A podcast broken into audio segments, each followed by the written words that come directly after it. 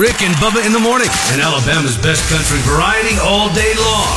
Thanks for listening to 1047 WZZK. Hey y'all, this is the Southern Country Kitchen weekly recipe. Thank you so much for checking it out. This is one that you can do uh, weeknights, and if you're really strapped for time, it's really quick and very easy and really tasty. This is the Bubble Up Chili Bake, and that's courtesy of SweetLittleBluebird.com.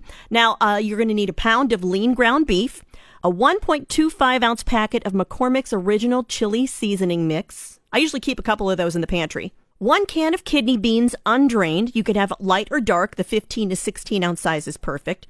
A 16 ounce can of refrigerator biscuits and two cups shredded cheese. Your cheese is going to be added after baking for 25 minutes, just an FYI.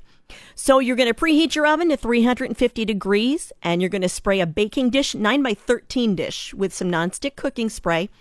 Cut your biscuits into quarters and place them in a single layer baking dish and then set them aside.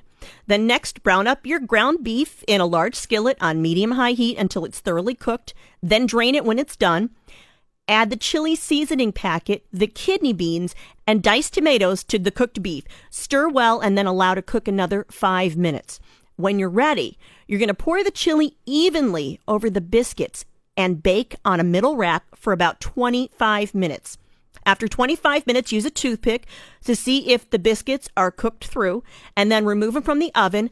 Top it evenly with cheese and place it back in the oven for another 8 to 10 minutes until the cheese has melted and it begins to bubble, which you know means awesome. And then you can serve with your favorite chili toppings like sour cream, onions, or whatever.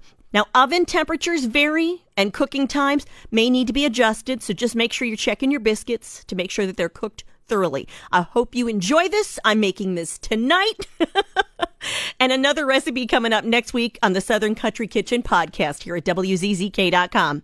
Rick and Bubba in the morning, and Alabama's best country variety all day long. Thanks for listening to 1047 WZZK.